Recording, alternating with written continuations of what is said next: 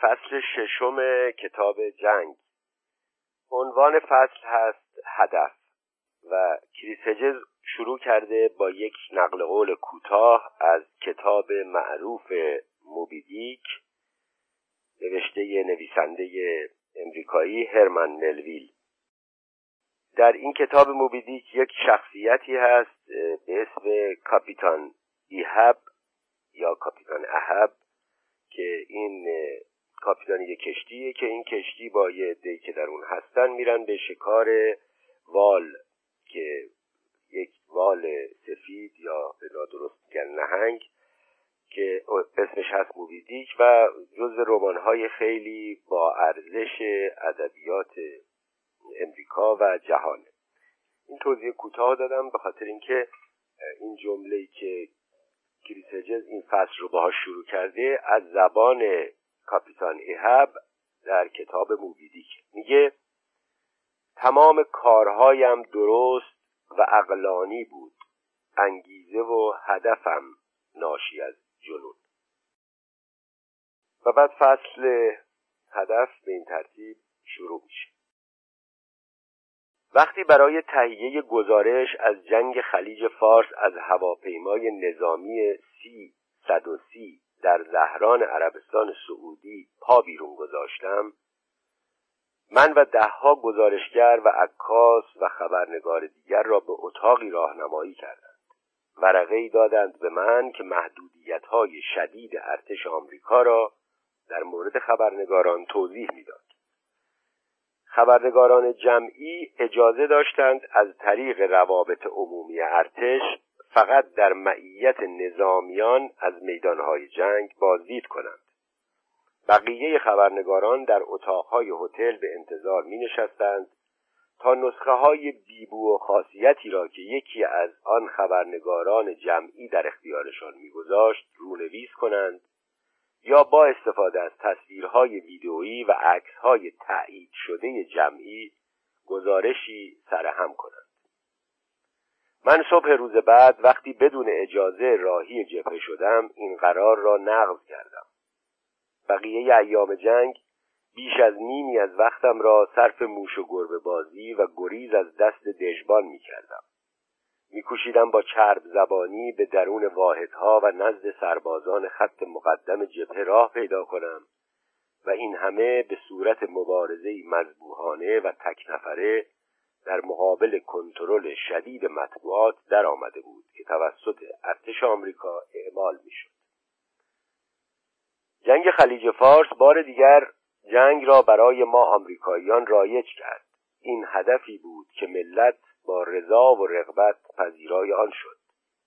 قهرمانانی ساخته و پرداخته رسانه ها به وجود آمد و غرور سکراوری به خاطر برتری نظامی و تکنولوژیک جنگ را به صورت مایه سرگرمی درآورد و سرزنش همچون در بسیاری از جنگ ها نمتوجه ارتش که شامل حال مطبوعات شد گزارشگران تلویزیونی تصاویر از پیش آماده شده ای را که در خدمت فعالیت های تبلیغاتی ارتش و دولت بود با شادبانی پخش می کردند. این تصاویر برای انتقال دادن جنگ به جامعه نقش مهمی ایفا کردند. خبرنگاران جمعی یعنی کسانی که نظامیان وابسته به روابط عمومی ارتش آنان را به این طرف و آن طرف هدایت می کردند درباره جوانان ما که غذای نظامی کنسرو شده می‌خورند برای مقابله با حملات شیمیایی تمرین می کنند و در بیابان برای شستشوی خود از سطلهای پر از آب استفاده می کنند مطلبها نوشتند. جنگ برای ایجاد سرگرمی به شکل نمایش درآمده بود. تصاویر و داستانها طوری طراحی و تنظیم شده بودند که ما از خودمان و کشورمان خوشمان بیاید و لذت ببریم. در همان زمان نزدیک مرز عراق خانواده ها و سربازان عراقی که با بمب های بزرگی از پای در می آمدند که انگام انفجار به تکه پاره های آهنی بیشمار و مرگزا تبدیل می شدند اشباهی بودند بی چهره و بی نام و نشان. این تصور نادرست است که مطبوعات در جنگ آلت دست قرار گرفت. مطبوعات خودش می‌خواست آلت دست شود.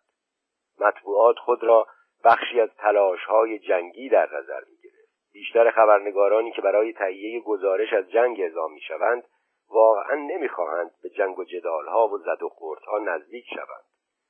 این نکته را به سردبیران خود نمی‌گویند فقط از محدودیت ها مینالند و شکایت می کنند تعداد انگوش شماری که عملا به سوی جبهه می روند نسبت به رزمندگان پناه گرفته در اتاقهای هتلها به شدت احساس دشمنی می کنند حتی خبرنگارانی هم که به جبهه می روند خبرها را تحریف می کنند زیرا ما نه تنها استوره جنگ را باور می کنیم و بدون ملاحظه از این ماده مخدر نشعه می شویم بلکه هدف را هم با آغوش باز میپذیریم و پندارهای نادرست بسیاری را پخش می کنیم و همچنان باور داریم.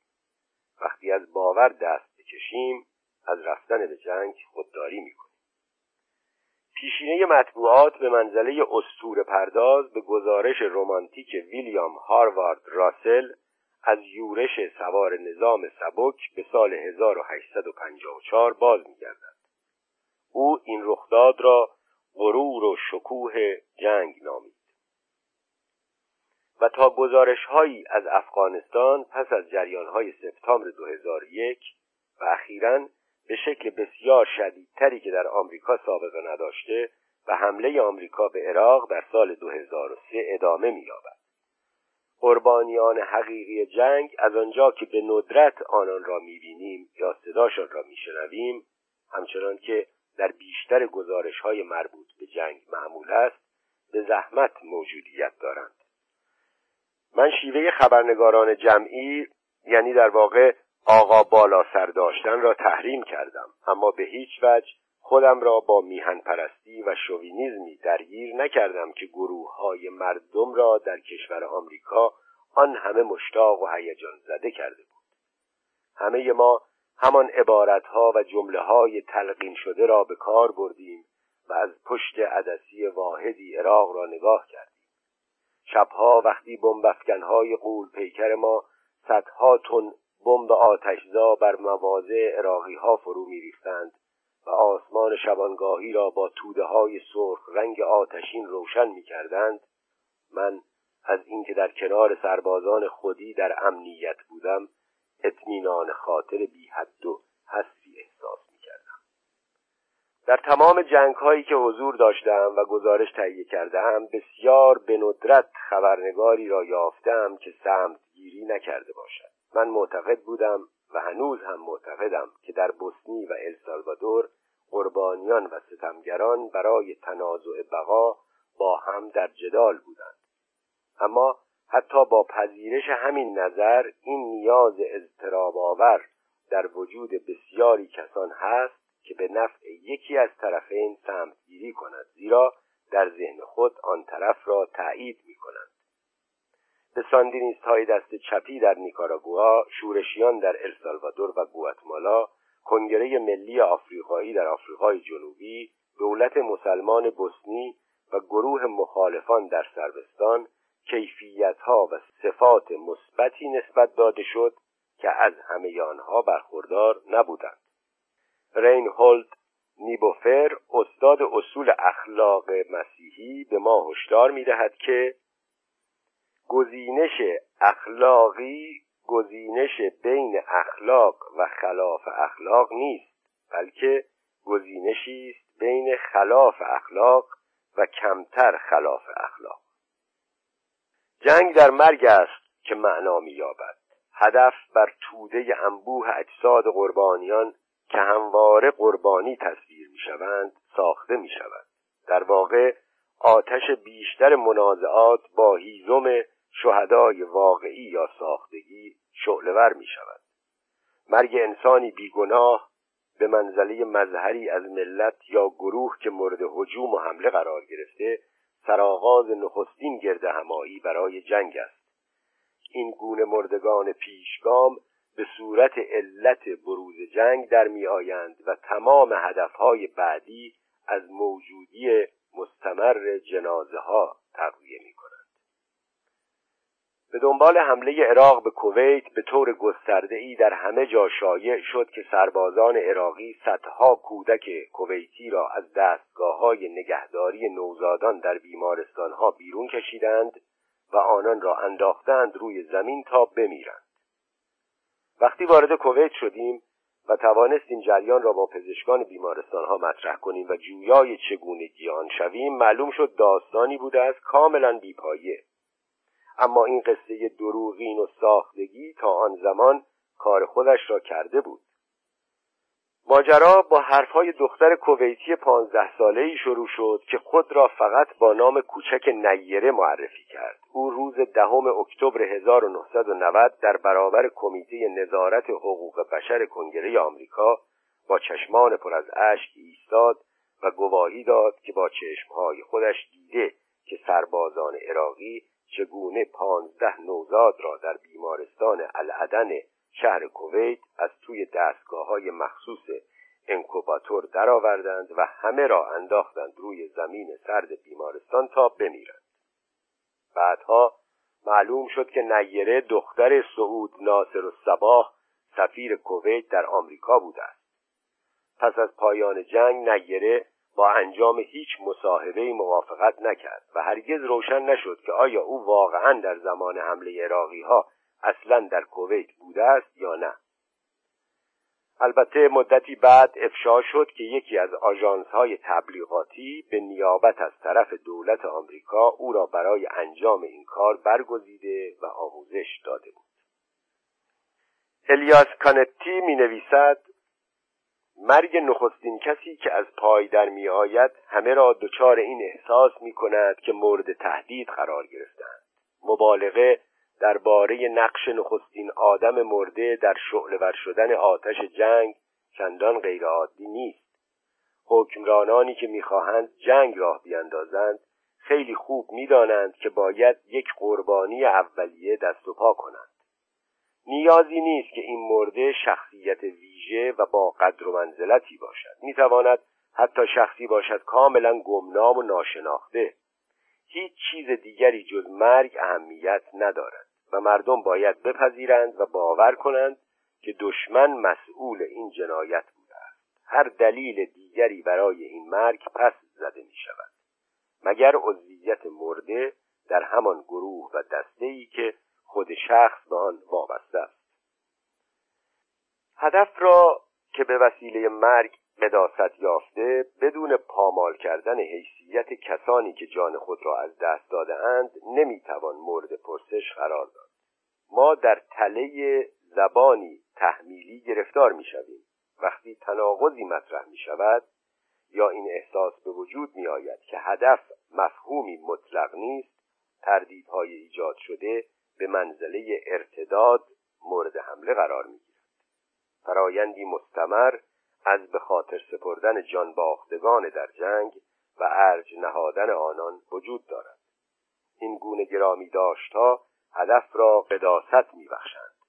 ما مردم آمریکا پس از حملات 11 سپتامبر درست مثل مسلمانان بنیادگرا که با آنان در جنگیم عمدتا با استفاده از حرفهای قالبی سخن می‌گوییم.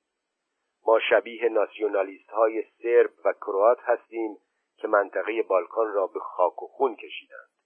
زبان مخصوص رسمی و دولتی سید و سیاد بازی جنگ را می پوشاند ما واجه ها و اصطلاحات تحمیلی دولت برای نمونه جنگ علیه ترور را میپذیریم. این واجه ها ضابطه های محدود و تنگ نظرانه برقرار می کنند که ما فقط در محدوده آنهاست که می توانیم بیاندیشیم یا بحث و گفتگو کنیم.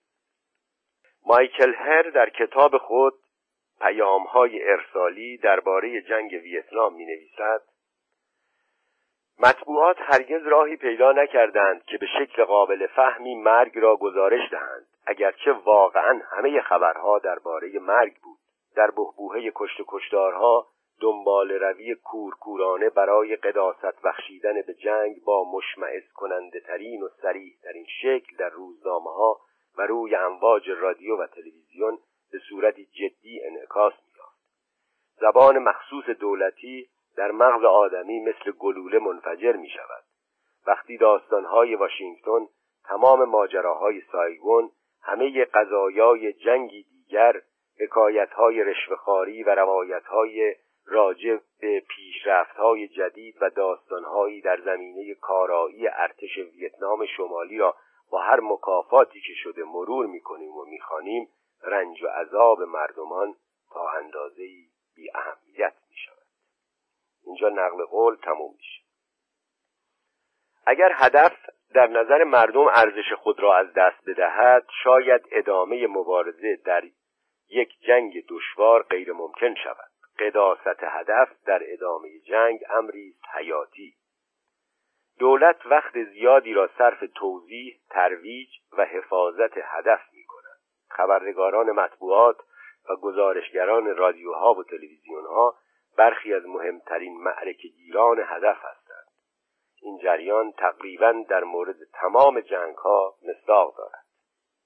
طی جنگ خلیج فارس همچون هفته های پس از حملات 11 سپتامبر گروه ها برای احیا گرفتن و برگزاری مراسم دعا و نیایش گرد آمدند. اقدام شجاعانه دولت شکل و ارزشی کاملا مذهبی مییابد. ما حتی تمام مطبوعاتچی ها به شکل جمعی سخن می‌گفتیم. هنگام صلح در جامعه مدرن با نهادهای بیرون از مدار تحمیلی دولت همگام و همراهیم. اما در دوران جنگ در پی یافتن راهنمایی های اخلاقی و جهتیابی های معنوی به گروه های دیگری که درون آن مدارند میپیوندیم و همگی به دولت روی میآوریم. در زمان جنگ دولت و نهادهای دولتی برای بسیاری از مردم به صورت کانون نیایش در میآیند. افشای عیب و ایرادهای استوره به معنای به استقبال تکفیر رفتن است. ادموند دین مورل انگلیسی کوشنده علیه فجایع بلژیک در کنگو جنگ جهانی اول را جنون می‌خواند و آن را تقبیح می‌کرد.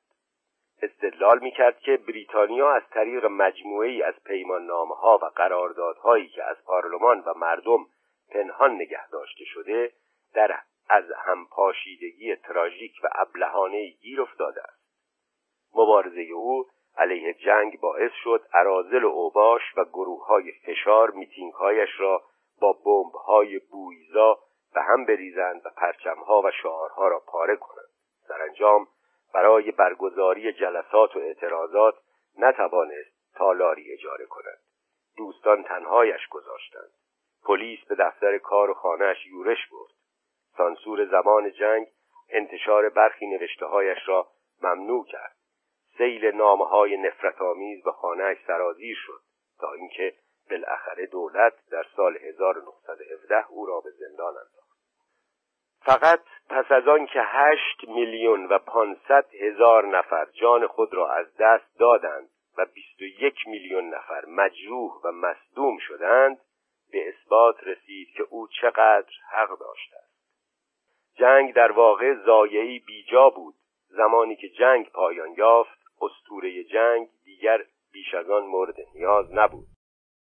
اطمینان اخلاقی دولت در زمان جنگ نشانه نوعی بنیادگرایی است. این نوع پیشگویی خطرناک مذهبی هنگامی که اعتماد به نفس به حداقل کاهش می‌یابد به جایی رسیده است که دنیای مسیحیت یهودیت و اسلام را به شکل روزافزونی تحت تاثیر قرار می‌دهد. دکتر جیمز لوتر آدامز پروفسور علم اخلاق در دانشکده الهیات هاروارد به ما دانشجویان می گفت که شما دوران زندگی حرفه‌ای خود را در مبارزه با یک جنبش بنیادگرای رو به پیشرفت یا آنچنان که دوست داشت بگوید فاشیست های مسیحی خواهید گذراند. او انسان فاضلی بود که نمی‌شد نادیدش گرفت. اگرچه در آن زمان پیشبینیش نامعقول و غیر ممکن به نظر می رسید امروزه گروه های دست راستی مسیحی قدرت عظیمی در اختیار دارند. همانان بودند که جورج بوش را به مقام ریاست جمهوری رساندند و اکنون هم از طریق او برنامه های مورد نظر خود را به تدریج در جامعه آمریکا پیاده می کنند در واقع مردم آمریکا مذهبی ترین مردم کشورهای غربی هستند. خطر درامیختگی و همکاری رو به رشدی وجود دارد میان کسانی که له یا علیه دولتهای امروزی جنگ راه میاندازند و کسانی که اعتقاد دارند حقیقت را می‌دانند و می‌توانند در مقام کارگزاران خداوند عمل کنند. تاریخ انباشته است از انقلابی های زیر فشار و افراتی های ابله و دیوانه که به اندازه کافی بخت و اقبال و سنگ دلی به آنان عطا شده تا خلع قدرت را پر کنند. خطر در این نیست که بنیادگرایی به قدری رشد خواهد کرد که به جامعه مدرن و زمینی لطمه جدی خواهد زد. همکنون جریانهای اصلی مسیحیت، یهودیت و اسلام از غذای روزگار به دست نیروهایی که آنها را به شکل نهادهایی اهل مدارا و آزاد درآورده بودند شکست خورده و بیخاصیت شدند. در صورت وقوع حملات تروریستی عظیم و پی در پی یا وقوع فاجعه محیط زیست از درون دموکراسی آمریکا دولت قاهری می‌تواند سر برآورد. نبرد فعلی ما و دشمنانمان یعنی مسلمانان بنیادگرا فقط می‌تواند دامنه دسترسی این گروه ها را به قدرت افزایش دهد. انگیزه هرچه می‌خواهد باشد زمینی یا مذهبی فرقی نمی کند پذیرش هدف به معنای پذیرش زبان هدف است. زمانی که ما در چارچوب این زبان سخن می‌گوییم از امکانات و توانایی های زبان خود برای مورد پرسش قرار دادن و گزینش های اخلاقی دست شسته ایم هدف پیچیده در حاله مرموز برای الوهیت یافتن آسیب ناپذیر است. کسانی که برای افشای جعلیات و تناقضهای هدف اقدام می کنند دشنام شنیده و منزوی به حال خود رها می شوند ما برای آزاد کردن کویت به جنگ خلیج فارس نرفتیم بل برای تضمین این هدف رفتیم که ما همچنان نفت ارزان قیمت می خواهیم اما خود نفت به دشواری می‌تواند هدفی باشد که مردم به خاطرش به خیابانها کشیده شوند. چند هفته پس از جنگ خلیج فارس در یکی از محله های فقیرنشین قاهره با نوجوانان مجاهد مسلمان گفتگو کردم. آنان دیگر به مدرسه های دولتی نمی رفتند زیرا خانواده هاشان پولی برای پرداخت به معلم سرخانه نداشتند. معلمان درمانده و ناامید از دریافت حقوق مناسب به دانش آموزان نمره قبولی نمی‌دهند مگر آنکه پولی به آنان پرداخت شود. این مجاهدان نوجوان روزهای خود را در مسجدها سپری می کردند. آنان دلیل جنگ خلیج فارس را خوب می دانستند. کشوری که 25 درصد نفت جهان را به تنهایی مصرف می کند برای حفظ امکان دسترسی خود به نفت ارزان قیمت زور و قدرتش را به کار می گیرد. پیامی که به آنان داده می‌شد این بود ما همه چیز داریم اگر بخواهید آنها را از ما بگیرید میکشیمتان. این پیامی نبود که من بتوانم بر سر آن با آنان مناقشه کنم. ما هنگام جنگ خلیج فارس با برخی از مستبدترین رژیم های منطقه از جمله حکومت سوریه که مجموعی از گروه های تروریستی را حمایت مالی می کند متحد شدیم. دمشق به عنوان هزینه اعزام نیروهایش برای حمایت از سربازان آمریکا درخواست سه میلیارد دلار کرد. من همراه گروهی از تفنگداران نیروی دریایی آمریکا از کنار سربازان سوری گذشتم. نشسته بودند چای می نوشیدند و با حرکت دست ما را به پیشروی تشویق می کردند هیچ یک از آنان یک صحنه جنگ را هم از نزدیک مشاهده نکرد. ما دیگر سربازان سوری را ندیدیم تا آنکه جنگ تمام شد. آنگاه بود که آنان و دیگر نیروهای متحد عربی را دیدیم که از خطوط سربازان آمریکایی میگذشتند تا بروند شهر کویت را به اصطلاح آزاد کنند.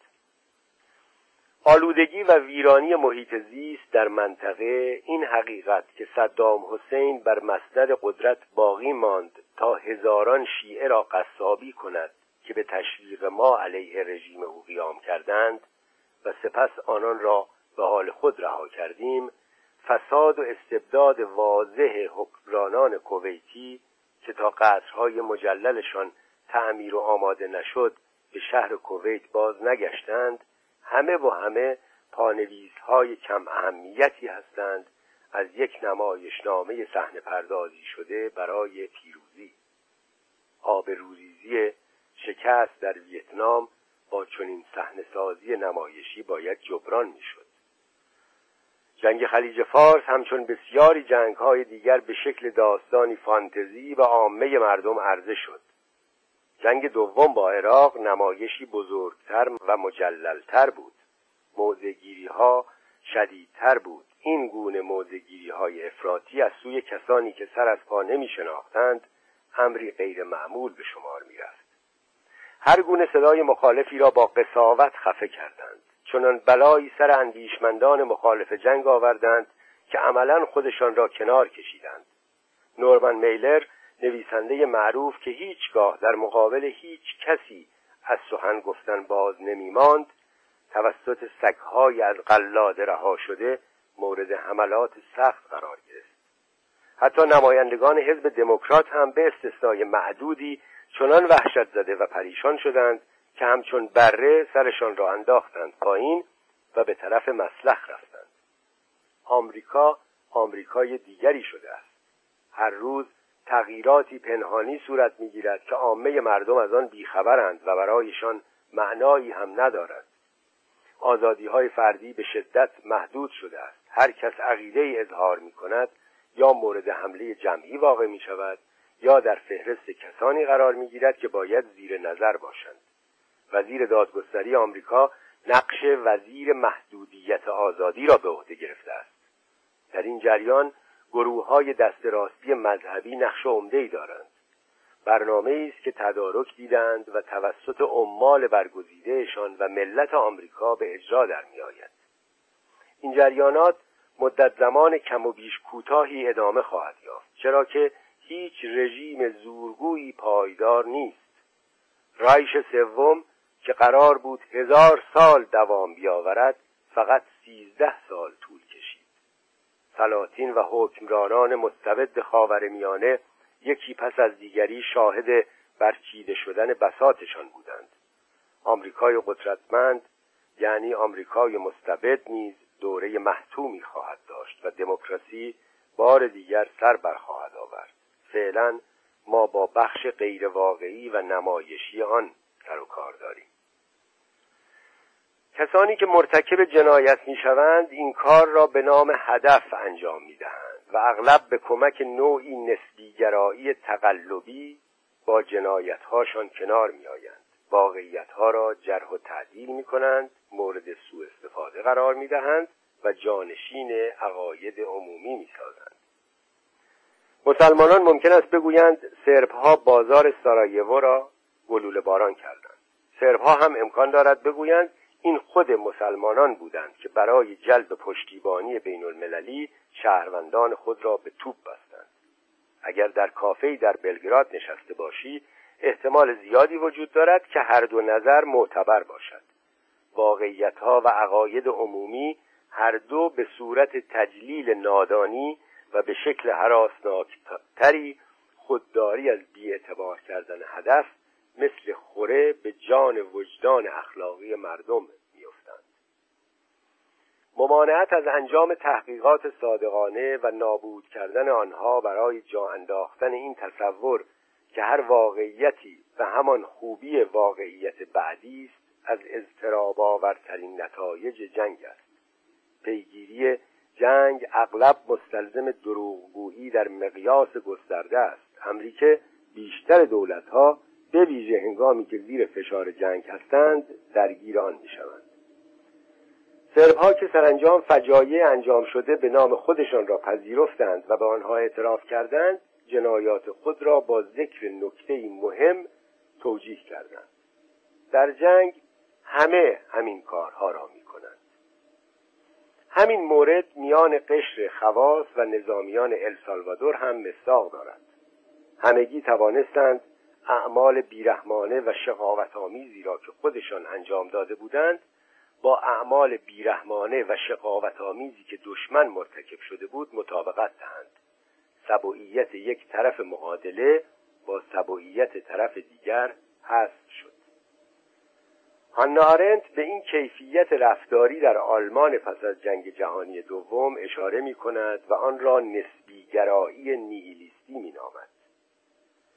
او معتقد بود که این جریان میراث تبلیغات نازی هاست که برخلاف تبلیغات کشورهای غیر توتالیتر بر اساس این تصور قرار داشت که تمام واقعیت را می‌توان و باید دستکاری و اصلاح کرد و همه دروغهاشان بایستی طوری از کار درآیند که حقیقت به نظر برسند واقعیت به شکل آش در همجوشی از مختزیات و مسلحتهای متغیر درآمد و شعارهایی ساخته و پرداخته شد که می توانست یک روز حقیقت باشد و روز دیگر خطا.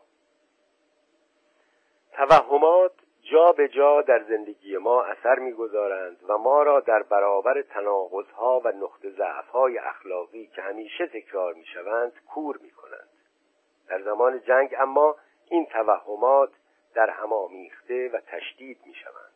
هدف با ظاهر حفاظت از ملت و دولت با عنوانهایی چون مبارزه برای آزادی کویت یا نبرد علیه تروریسم آغاز می شود و وسیله را توجیه می کند ما نظام اخلاقی خود را در خدمت پیشبرد هدف جنگی از کار می اندازیم آنگاه است که به کار انداختن مجدد این نظام به صورت اولش تقریبا غیر ممکن می شود برای بیشتر ماها پذیرش اینکه ممکن است در طرف مقابل ما هم اصول عدالت طلبانه وجود داشته باشد و اعتراف به اینکه ما نیز باید احساس گناه کنیم بسیار دشوار است.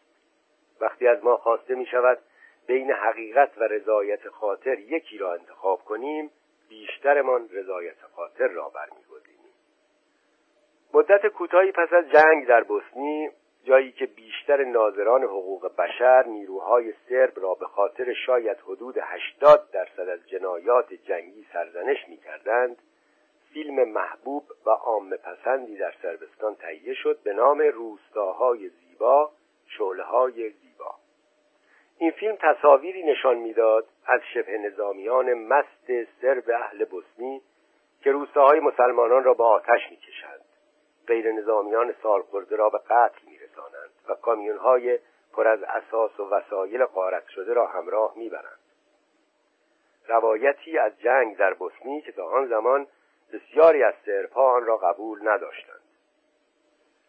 رزمندگان سرب اهل بوسنی به صورت تبهکاران پا، عرازل و اوباش و معتادها تصویر شده بودند. این از نظر مردمی که هنوز می توانستند دل خوش کنند و بپرسند آیا حقیقت دارد که نیروهای سرب بودند که سارایوو را با توپ به گلوله بستند نوعی کشف این فیلم برای نخستین بار به زیاد روی های سربازان سرب اهل بوسنی و دروغ های رهبران ناسیونالیست سرب می پرداخت که آتش جنگ را شعلهور کردند. این فیلم سرآغاز اعتراف سریح و صادقانه ای بود از آنچه واقعا رخ داده بود. اما در عین حال نمونه است کلاسیک از همان نسبیگرایی که هانا آرنت را دلواپس و پریشان خاطر کرد تلاش برخی تاریخنگاران آلمانی برای ترسیم جنایاتی که زیر نظر استالین انجام شد به عنوان معادلی در برابر جنایات هیتلر آلمانی ها را از مسئولیت مبرا کرد چرا که همگی مقصر بودند. و این فیلم نیز به رغم ظاهر سریح و هایش در خدمت همان گونه قصد و نیت بود. ضعفها و ایرادهای هدف ناسیونالیزم سرب را نشان می‌دهد. اما در ادامه بیان می کند که تمام هدفها به اندازه هم زشت و فاسد بودند. درست همان گونه که سربها آلت دست رهبران خود شدند مسلمانان و کروات ها هم آلت دست قرار بودند از اینها گذشته این فیلم با اطمینان خاطر یوگسلاوی تیتو و تلاش های بین المللی برای بازسازی بوسنی را تا سطح فساد و انحراف های مطرح شده در فیلم پایین می آورد. کوتاهی در بررسی و تحلیل دقیق هدف جنگ ما را در مقابل بخش بعدی بیدفاع بر جای می‌گذارد وقتی هدفی از توان میافتد یا دیگر مورد نیاز نیست می‌توان آن را همزمان و همراه با بطلان هدف طرف مخالف اعتبار کرد. ما می توانیم باد هدف خودمان را خالی کنیم اما باید با هدف دیگری هم همین کار را بکنیم. پس از امضای عهدنامه صلح در شهر دیتونای آمریکا در سال 1995 های اهل بوسنی متعهد شدند حومه شهر سارایوو را به حکومت مسلمانان واگذار کنند. چند روز پیش از این واگذاری من با گروهی از افسران پریشان احوال و آشفته سرب اهل بوسنی که یونیفرم آبی رنگ به تن داشتند گفتگو کردم. در پارک کوچکی صف کشیده بودند و سرود میخواندند. صدایشان همراه با آوای خشدار یک صفحه سرود قدیمی دوران سلطنت در یوگسلاوی به زحمت قابل شنیدن بود. قررش و تنین انفجار خمپاره ها در ساختمان های شعله ور در آتش بیت های سرود را در خود می پوشند. ماموران پلیس پرچم سرب های اهل بوسنی را از بالای سردر کلانتری گروباویچا آوردند پایین. آن را بوسیدند و با احترام تا کردند. میلنکو کاریشیک معاون وزیر داخله های اهل بوسنی مأموران پلیس را قهرمان نامید. و به چند نفری که در آنجا گرد آمده بودند و شاهد قضیه بودند یادآوری کرد که مأموران پلیس نخستین کسانی بودند که چهار سال پیش پرچم های شورشی را در حومه شهر برافراشتند. او گفت ما این منطقه را از لحاظ نظامی نجات بخشیدیم ولی در دیتونا آن را از دست دادیم. شاید نسل فعلی سرب ها به اینجا بر نگردند اما در آینده نسل های بعدی حتما باز خواهند گشت. تنین ترکش مواد منفجره در ساختمان ها دسته های کوچک سرب های مست که با اتومبیل های بدون نمره در خیابان ها بالا و پایین می رفتند و چهره های وحشت زده سالخوردگانی که از لای ورقه های پلاستیکی میخکوب شده در چارچوب پنجره ها با دقت بیرون را نگاه می کردند نشان می‌دادند که قدرت و صلابت مأموران پلیس چگونه در چند روز گذشته از هم پاشیده شده است. بیش از ده دوازده نقطه آتش گرفته بود و شعله و دود به طرف آسمان ابری خاکستری بالا می‌رفت. نیروهای ایتالیایی حافظ صلح که سوار بر نفربرهای مسلح خود از جاده های پوشیده از آتاشخال پیش می‌رفتند برای متوقف کردن قارت و آتش سوزی کار چندانی انجام ندادند. از حدود شست هزار سرب اهل بوسنی ساکنان پنج ناحیه اطراف که طبق برنامه قرار شده بود به حکومت فدراسیون مسلمانان بازگردانده شود همگی جز چند چند هزار نفر فرار کرده بودند. انفجارهای پی در پی در نتیجه ایجاد حریق به مهمات و نارنجکهایی بود که آتش افروزان در ساختمانها قرار داده بودند. اگرچه برخی از این آتش افروزان افرادی خرابکار بودند اما بودند کسانی هم که خانه های خود را عمدن آتش می‌زدند و ویران می‌کردند.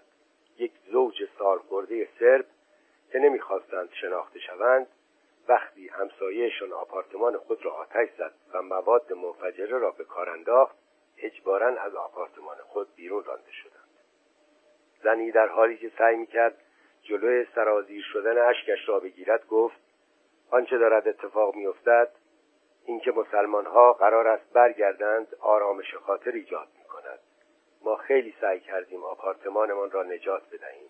این آپارتمان تنها چیزی بود که از مال دنیا داشتیم. میلوراد کاتیچ شهردار گروباویچا می گفت مردم خانه های خود را آتش می‌زنند. چون که وضع غمانگیزی دارند و عصبانی آنها نمی‌خواهند خانه هاشان را برای مسلمانان جا بگذارند. آن روز بعد از ظهر زنی سال خورده در خانه خود را باز کرد تا مردی که در آنجا زندگی می‌کرد وارد شود.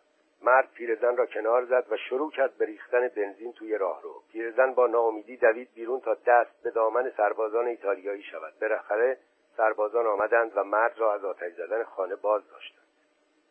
اما خیلی ها اینقدر خوش اقبال نبودند. دو زن را دیدم که با تشت روی آتش طبقه بالا آب میریختند. آتش که گسترش یافت مجبور شدند فرار کنند. زنی می‌گفت ما مدت درازی مبارزه کردیم. در این چهار سال گذشته کلی درد و رنج کشیدیم و تحمل کردیم. حالا هم از خانه های خودمان که به دست مردهای خودمان به خاکستر تبدیل شده بیرون انداخته شدیم. این پرده آخر نمایش جنگ بود. نابود کردن خود که ادامه نهایی پراکندن انزجار و خشونت و مرگ است. با ترس و دلهوره در خیابانها پرسه می زدم سعی می کردم از سر راه گروه های مسلح پلیس که همگی مست بودند و گهگاه در هوا شلیک می کردند خود را دور نگه دارم. خبرنگارانی که مدت زمان طولانی تری از من از محاصره سارایوو گزارش تهیه کرده بودند ترحم اندکی از خود نشان می‌دادند. با صدای آهسته می‌گفتند چتنیک ها یعنی همان سرب های اهل بوسنی حقشان است. اگرچه قربانیان تا جایی که من می توانستم مشاهده کنم بیشترشان بازنشستگان سال خورده بودند این پایان فاجعه بار جنگ پایان فاجعه بار همه جنگ هاست. سرپ ها مانند تمام شکست خوردگان در حال نابود کردن خود و دار و ندارشان بودند. راه افتادم طرف گورستان ولاکوو و در آنجا با نیکولا لیسیچ آشنا شدم. یک بخچه کوچک غذا چند شمع زرد رنگ و تکه کاغذ قهوه‌ای رنگی پر از میخ در دست داشت.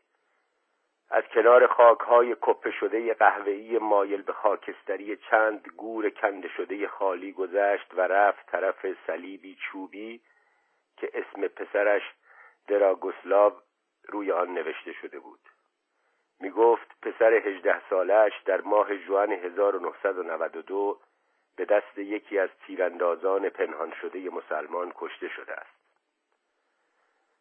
صلیب را بوسید بر زمین زانو زد و خاک روی گور را هم بوسید. کلاه پشمی قهوه‌ای رنگش را از سر برداشت و ساکت ایستاد. می گفت خیلی دلم می‌خواهد یک بار دیگر او را در آغوش بگیرم. ببوسم و بغلش کنم. لیسیچ روی گور پسرش شم روشن کرد. آنگاه مدتی به تماشای شعله های لرزان از باد سردی که از روی تپه های بایر قهوه‌ای رنگ اطراف میوزید ایستاد. سپس از توی بخچش دو قرص نان یک نمکدان تکه گوشت خوک دودی یک بطر شراب و یک لیوان کوچک درآورد و گذاشت روی نیمکت رنگ باخته. دو گورکن که روی گرمکنهای فرسودهشان لباسکار آبی رنگ پوشیده بودند و در آن نزدیکی کار می‌کردند از نان و نمک سهمی گرفتند و شراب را به سرعت به حلقوم سرازیر کردند. وقتی مناسک عزاداری کنار گور پایان یافت لیسیچ با سر به گورکنها اشاره کرد که شروع کنند به کندن خاک یخزده گور تا به جنازه کوچکترین فرزندش برسند. می گفت پیش از آمدن یک مشت قرص آرام بخش خوردم. بعد رو کرد به من و ادامه داد تو این کلخرهای متعصب مسلمان را نمی‌شناسی. بویی از انسانیت و اخلاق نبردند مطمئنم که جنازه پسرم را از گور می‌کشند بیرون تا استخوانهایش را آتش بزنند مقامات اداری گورستان ترتیبی داده بودند که جنازه های حدود هزار نفری که در جریان جنگ کشته شده بودند از زیر خاک بیرون آورده شود تا همه را به گورستانی نوبنیاد در سوکولاچ خارج از پاله مرکز فرماندهی های اهل بوسنی انتقال دهند. یوو کلیانین مدیر گورستان می گفت ما فقط سه کارگر داریم. بنابراین مردم اغلب مجبور می‌شوند خودشان قبر عزیزانشان را حفر کنند تا آنها را از زمین بیاورند بیرون. ما اتومبیل نشکش نداریم. مردم مجبورند خودشان ترتیب نقل و انتقال جنازه ها را بدهند. هر کس یک تابوت فلزی بخواهد باید 140 دلار بپردازد. فراهم کردن تابوت برای ما میسر نیست. لیسیچ که آخرین بار روز نهم ژانویه روز تولد پسرش سر خاک آمده بود پولی در بساط نداشت تا تابوت فلزی بخرد. در عوض یک ورقه بزرگ پلاستیکی به خدا آورده بود که اداره نماینده عالی سازمان ملل در اختیار پناهندگان میگذاشت تا پنجره ها را با آن بپوشانند. توی جیب لباس مشکی رنگ خود تعدادی میخ داشت که می‌خواست با کوبیدن آنها تابوت چوبی را محکم کند. او هفتاد دلار داده بود به سریان ماویلوویچ تا با وانتبار مدل زاواستای قرمز رنگ ساخت 1987 یوگسلاویش تابوت را به سوکولاچ حمل کند.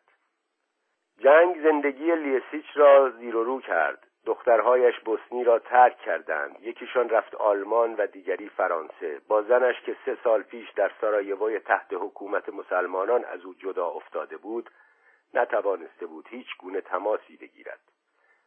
خانهاش در حومه شهر طی جنگ به شکل تلی از خاک در آمده بود. شغلش را از دست داده بود و تک و تنها توی آپارتمان کوچکی در دوبوی زندگی می کرد با وجود همه اینها حتی وقتی برای بیرون آوردن جنازه پسرش داشت زمین را می‌کند نمی‌توانست با این حقیقت روبرو شود که هدفی که زمانی آن را تأیید و پشتیبانی می‌کرد نیرنگ و دروغ و توخالی بوده است.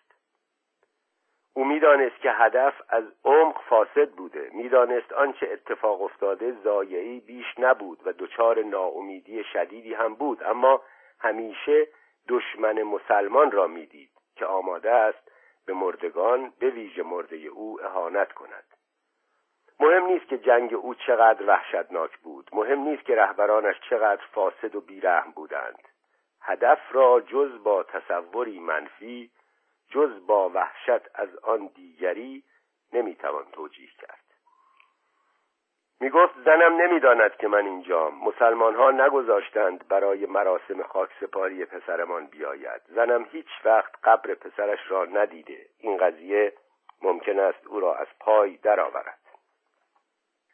میلیووی ماتیچ مرد قوی هیکلی با کت قهوه‌ای بر تن لحظه ایستاد تا لیوانی شراب بیاندازد بالا و تعلمات خود را به لیسیچ ابراز کند. سپس با شکیبایی به داستان چگونگی کشته شدن جوان هجده ساله گوش داد. ماتیچ هم داستان برادر خود اسلوبودان را تعریف کرد که چگونه در زندان مسلمانان در سارایوو تا حد مرگ شکنجه شد. آنگاه چند متر آن طرفتر به کار پرداخت. کلنگ را بارا برد و فرود آورد تا گور برادرش را حفر کند. قطرهای کوچک عرق روی پیشانیش نشست.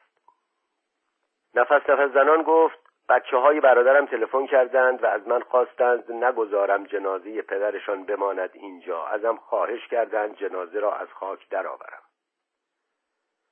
وقتی تابوتی که جنازه پسر لیسیچ در آن بود پدیدار شد گورکنان رفتند جر صغیر کوچکی آوردند تا آن را از گور بیاورند بیرون.